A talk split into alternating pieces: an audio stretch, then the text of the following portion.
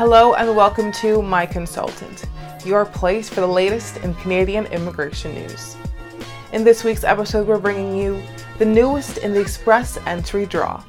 Up next, predicting border wait times, followed by Canada's target of resettling Afghans in 2023.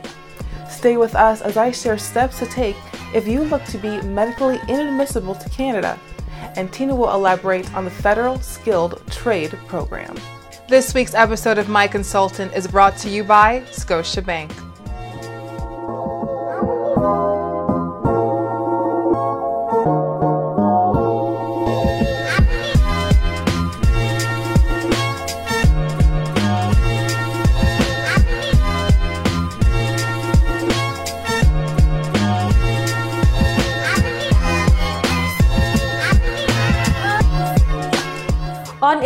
12, Canada conducted its sixth All Program Express entry draw of this year. This time, invitations were sent to 3,500 candidates with minimum comprehensive ranking system, that is CRS, score of 486. Last year, IRCC held the largest all program draws three weeks in a row, with each draw inviting 7,000 candidates which means 21,000 candidates were invited in total.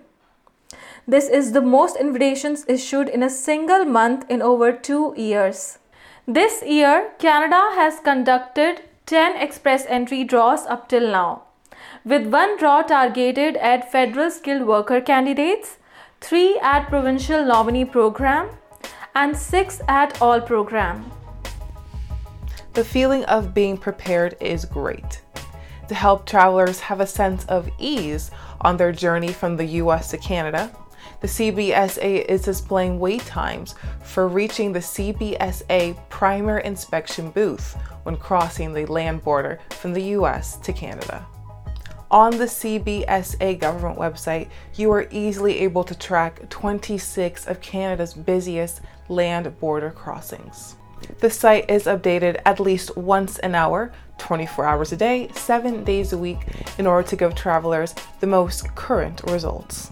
The list of border crossings is geographically presented from east to west, starting with the Ferry Point International Bridge and ending with the Point Roberts Boundary Bay border crossing.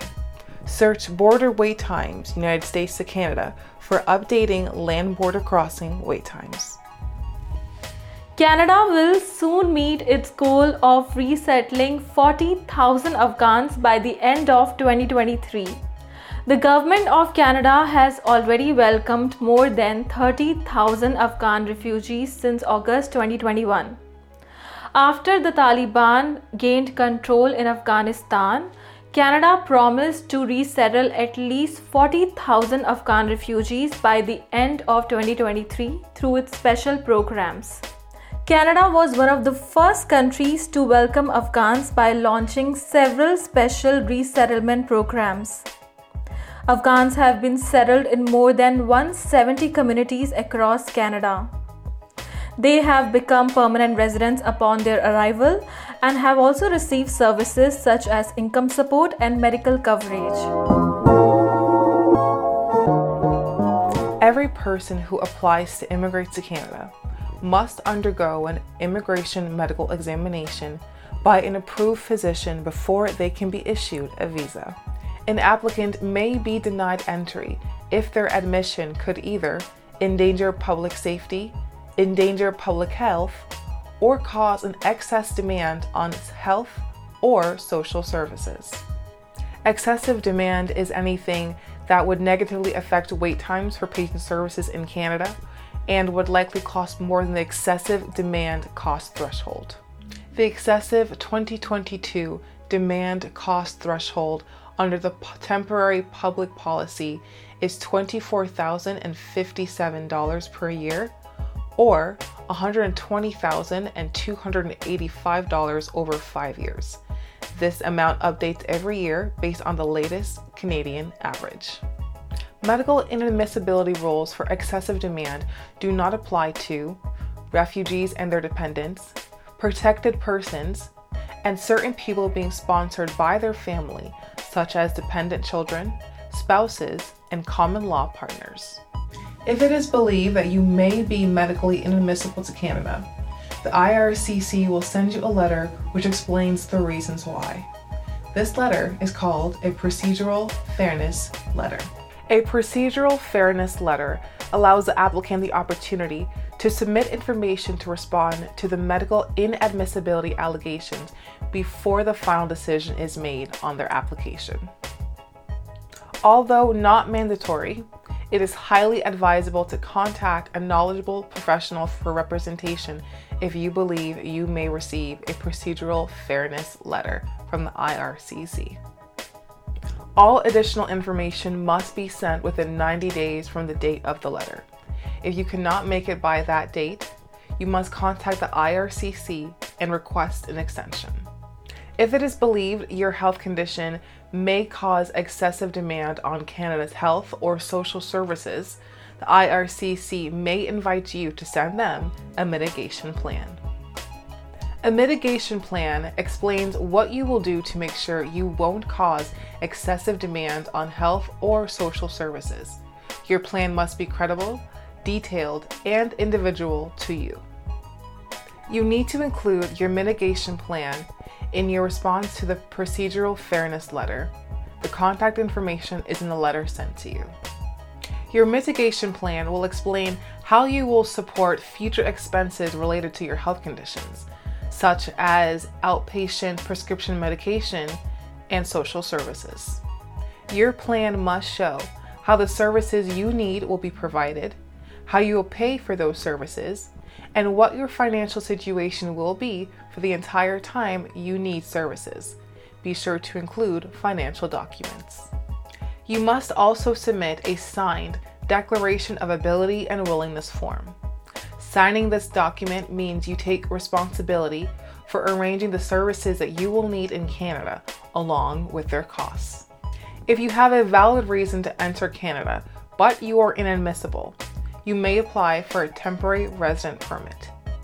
An immigration or border services officer will decide if your reason to enter or stay in Canada outweighs the health or safety risk to the country.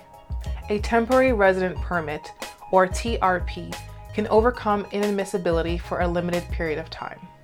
A TRP is also an option for those who are criminally inadmissible to Canada. You can find more information about that in episode 47 of this season. Every year, many immigrants are welcomed to Canada through economic programs such as Federal Skilled Trades Program, that is FSTP. The program, launched in 2013, offers permanent residence to skilled workers who are qualified in a skilled trade. It's an economic immigration pathway that is managed under the Express Entry system. The program was created to address the shortage of skilled trade workers in Canada, as the country is going through low birth rate and high aging population. Immigration seems to be the right approach in maintaining the skilled trade workforce in future. To be eligible for the Federal Skilled Trade Program, candidates must meet the following criteria skill, worked experience. To be eligible, you must have at least two years of paid full time work experience or equivalent amount of part time work experience within 5 years before you apply in any eligible trades under the National Occupation Classification, that is NOC. Language requirements You must have a minimum level of proficiency in English or French. You must have a Canadian language benchmark, that is CLB, score of 5 in speaking and listening, and a CLB score of 4 in reading and writing proof of funds. You must show that you have enough funds to support yourself and any dependent family in Canada. The amount increases with the number of people you are supporting.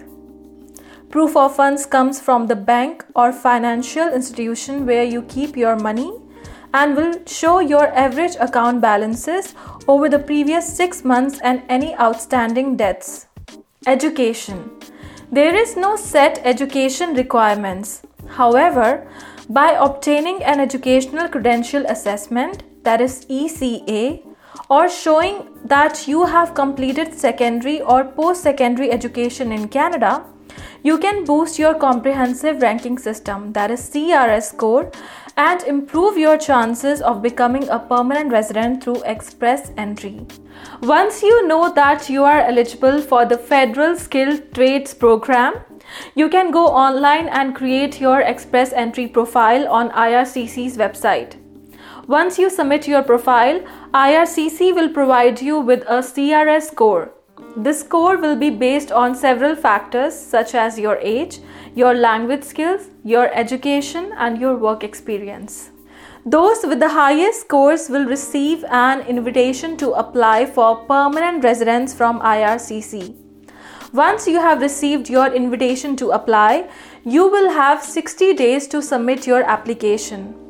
IRCC will then evaluate your documents and make the final decision about your profile. For more information related to the Federal Skilled Trades Program, please visit canada.ca. That's all for today. Thank you so much for joining us this week. If you are looking for more information and updates about Canada immigration, then please subscribe to our My Consultant YouTube channel. You can also visit our website myconsultant.ca where you can find an authorized immigration and citizenship consultant. I am Tina Batra. And I'm Tashina Thompson. And we'll see you next week.